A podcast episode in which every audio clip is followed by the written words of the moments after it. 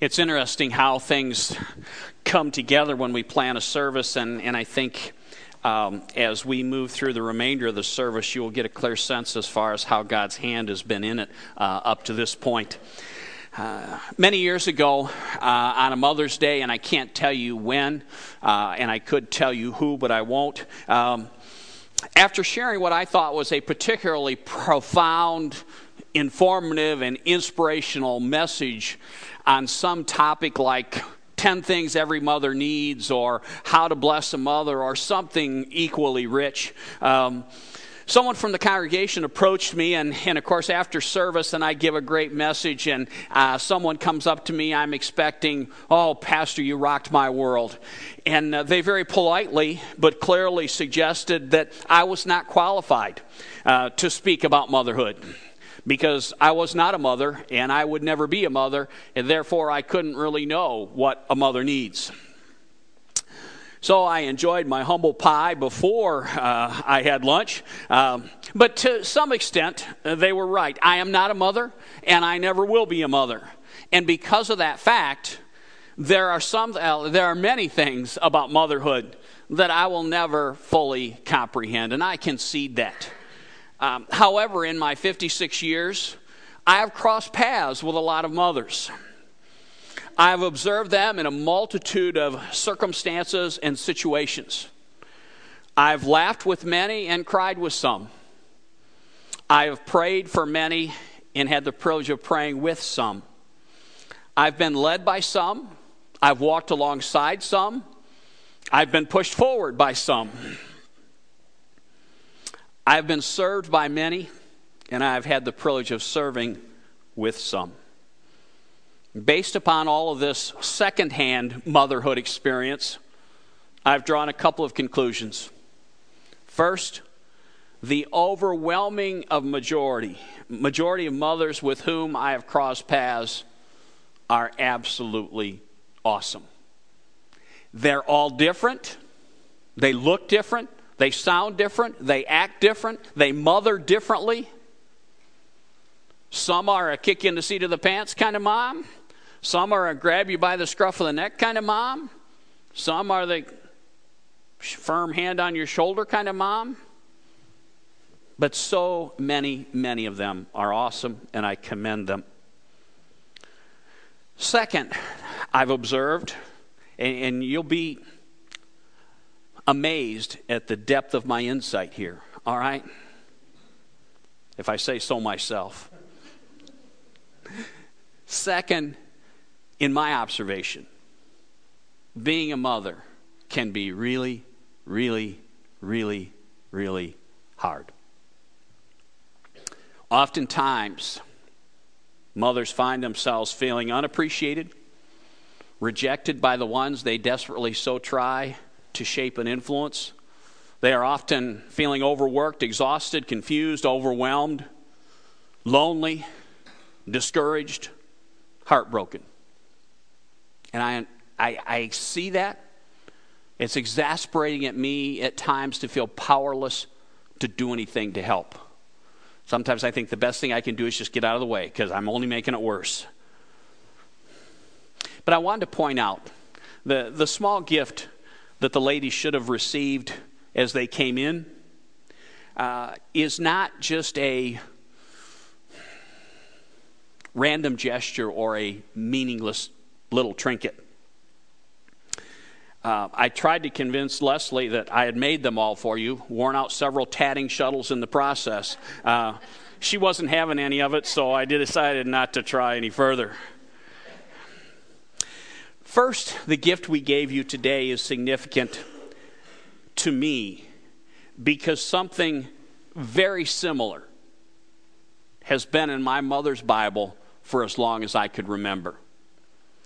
Uh, someone saw this and said, Did you make it?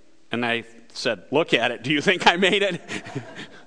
I wish I could even take credit for putting the ribbon in, but I'm pretty confident I had nothing to do with that either. I can't even tell you that I'm the one that gave it to her, but my sister's not here, so I'll say I did. All right? I'd like to tell you that I remember the day in that uh, little country United Methodist church, but I don't. But when Diane and I were talking about the desire to give mothers something. And I saw these, I immediately thought of this. And I thought, you know what? Yeah, that's the ticket. The second reason that cross is significant, because as I thought about what I could possibly do or say that would be helpful to those who face the joys and the heartaches of motherhood, it occurred to me one of the best things I could do is to point you to the cross. Some of you have come to me when you were heartbroken and hurting, looking for godly wisdom, and you got a blank stare. Because there are some things I don't have an answer to, but I can point you to the cross. And that's what I hope to do today. If you think about the cross for just a moment from a mother's perspective, in many ways, the cross, from Mary's perspective and her relationship with the cross, represents much of the deepest pain a mother can face. Think about it. First, her son, after raising him and, and being everything she can to him, takes off on this somewhat bizarre mission to be the Savior of the world. Now, imagine your kids have come to you with some pretty outlandish ideas. They were going to build a barn or they were going to do something, and you just kind of smiled and said, Okay, sweetie. Jesus says, I'm going to be the Savior of all mankind. I suspect Mary had seen some things that made her think maybe there's something to this. But when it first started, I think about that time, and I know a number of us have talked about this passage when Jesus says, you know, they said, Your mother and your brothers are outside, and, and he says, Who are my mother and brothers? You're my brother, mother and brothers and sisters. Basically, rejecting his mom. And I know that I know some of you moms know what that pain is to be rejected by one of the ones you brought into this world, for goodness sake. She knew what it was how many of you? I, I, shared with some of you when we were doing the asparagus about a week or so ago. I was in the office and it was time for the, the school bus drop off, and I heard a ruckus out in the parking lot. And there were two distinct groups of people who had dropped off from the bus, and they were having a very heated exchange. And it was clearly one mother taking up a defense for something someone else's child did, and that child's mother defending her child. Just what I want to do is be in the middle of two mothers fighting over their kids, and their kids kind of egging them on. I didn't say a word, I just went and stood in the middle. Thought they'd at least have to go through me before they did any real harm. But imagine, you know what it is when somebody criticizes your son Mary had the opportunity. The cross is a reminder of that pain, of seeing her son misunderstood by the masses and despised by the establishment. It reminds us of the pain of seeing her son betrayed by a friend, seeing her son falsely accused and arrested, seeing her son abandoned by those he trusted most. Those friends that he had poured his life into for year after year all turn and walk away. Mary saw that pain. And I know mothers well enough. Not a mother, got that covered. But I know mothers well enough to know when you see your child hurt, you hurt. When you see your child rejected and misused, you feel rejected and misused. She saw her son go through an unfair trial, she saw her son mocked and beaten, publicly humiliated, tortured, and murdered in a most gruesome fashion, all while she watched. The cross represents the deepest pain I think a mother can know.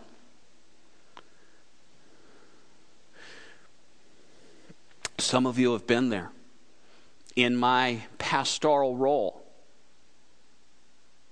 I've stood by a mother while her child took her last breath or, or his last breath. The deepest pain a mother can know. John's gospel talks about those moments. in John chapter 19, verses 25 through 27, and, and they're going to be up there just so you can follow along. John chapter 19, verse 25, it says, Near the cross of Jesus stood his mother, his mother's sister, Mary, the wife of Clopas, and Mary Magdalene. When Jesus saw his mother there and the disciple whom he loved standing nearby, he said to his mother, Dear woman, here is your son. And to the disciple, Here is your mother. From that time on, the disciple took her into his home.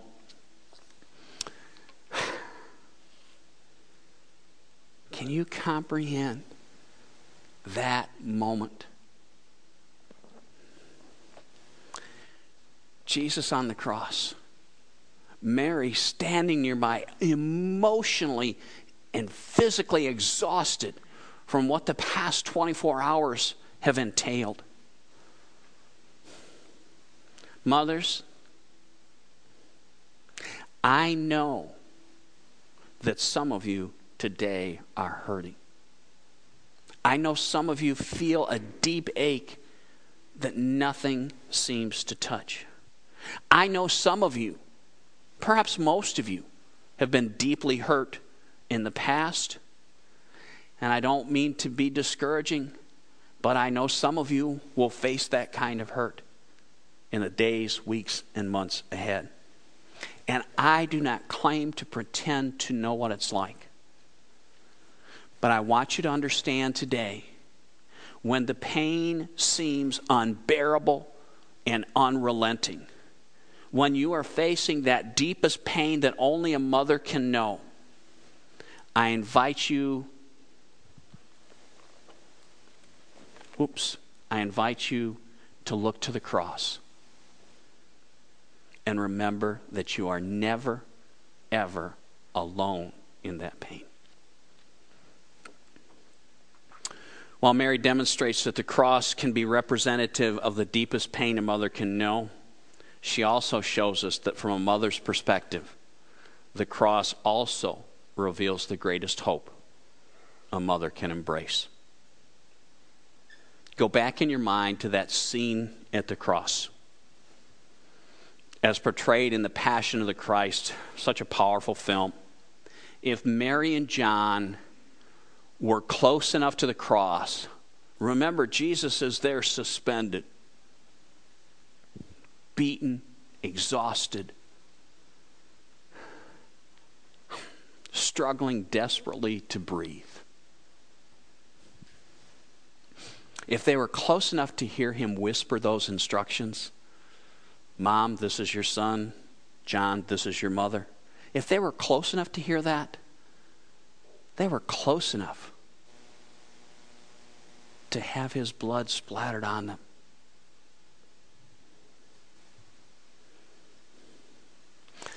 But we cannot envision Mary, the mother of Christ, standing there in the shadow of the cross, literally covered by his blood, without being reminded that he did not stay on the cross.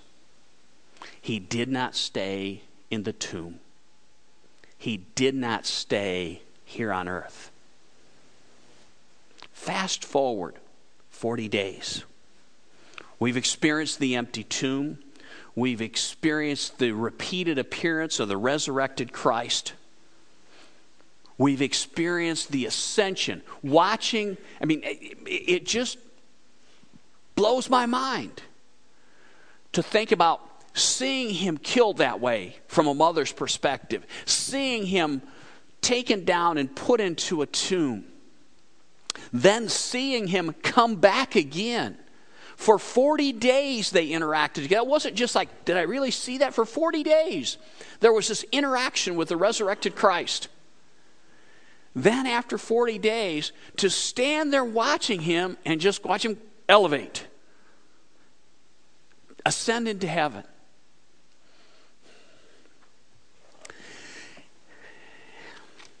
Acts chapter 1, verses 12 through 14 come at the uh, come just following the ascension. Acts chapter 12, verse 1, excuse me, Acts chapter 1, verse 12.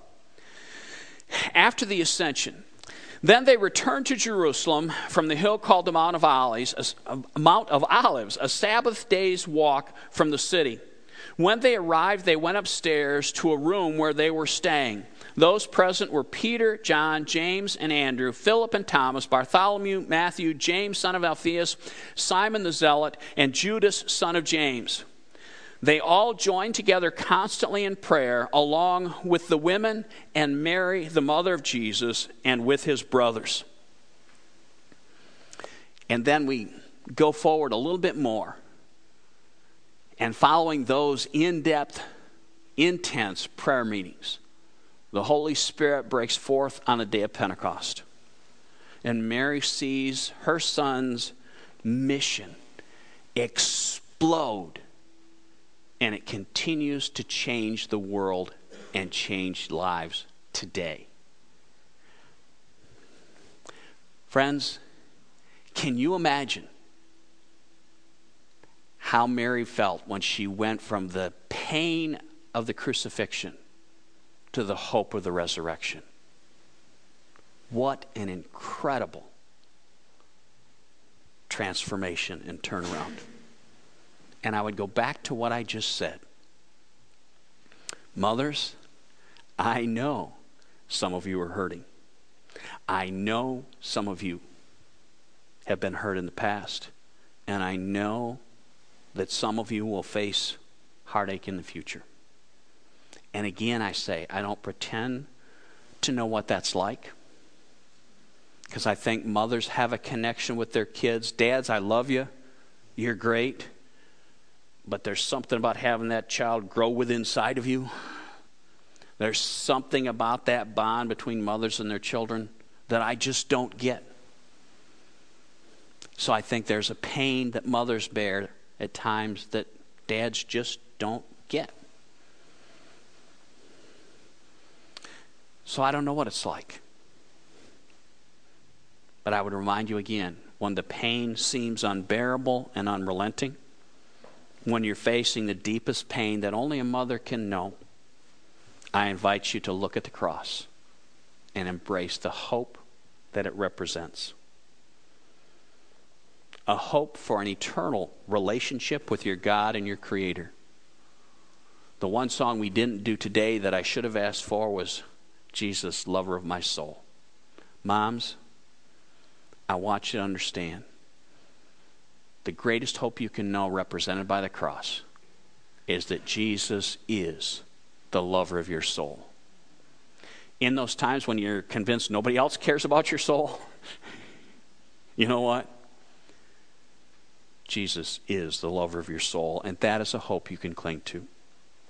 A hope that your broken heart will one day be healed. A hope that your prodigal child will come home. A hope that there will be a possible solution to the seemingly impossible situation you're facing. A hope that the dream that you have, the dreams you have for your child or that they have for themselves will be realized against all odds. Imagine as Jesus was being led to be crucified. If he had looked over and said, Mom, it's going to be okay. I'm going to rock the world for centuries to come. Would have been a tough one. But she saw that hope realized against all odds. A hope that the strained relationship will be restored. A hope that the child you were never able to hold, or the child you can no longer hold, will once again be in your arms when you cross over into eternity. I think that may have been perhaps one of the most powerful parts of that book, Heaven is for Real, as the realization of the mom being reunited with a miscarried child. A hope that the waves of fear, doubt, discouragement, and depression will subside with time a hope that the feelings of that feelings of joy and contentment will replace the sense of being overwhelmed. And I remind you, moms, the hope of the cross is for a burden that is bearable and a yoke that is light. That's what he wants for you. A lifestyle that is manageable. In the days ahead, my prayer is that moms, you'll keep that simple cross somewhere where you can see it regularly. And then it will remind you that while motherhood brings more than its share of hurts and heartaches, there is always hope in a mother's cross. I want to close today by praying over the mothers. And, and before I do, uh, I just want to say I came to terms a long time ago with the fact that I'm nothing special just because I have a degree or I have a title or I have a ordination certificate. However, I've accepted that the title pastor brings with it a certain privilege to represent some, something and someone that is very special. I don't have an inflated view of my own prayer power. My prayers are no different than anybody else. But because my capacity as your shepherd, I realize that at times people find it encouraging to have me lay hands on them when I pray. So I just want to say today, I'm going to close in prayer, and I'm going to give you a couple options. One, uh, if you would like me to just pray a general blessing over you, you're welcome to stand where you're at. Those people who are near you can lay their hands on you. Your family can lay hands on you. If you would like me to actually lay hands on you, I would encourage you to come up to one of the kneelers or kneel along the platform so that I can actually lay hands and I will pray over each of you. Um, and then after I'm done, uh, we will sing that one last song that is so powerful and appropriate. You never let go, because that is the hope that we have today.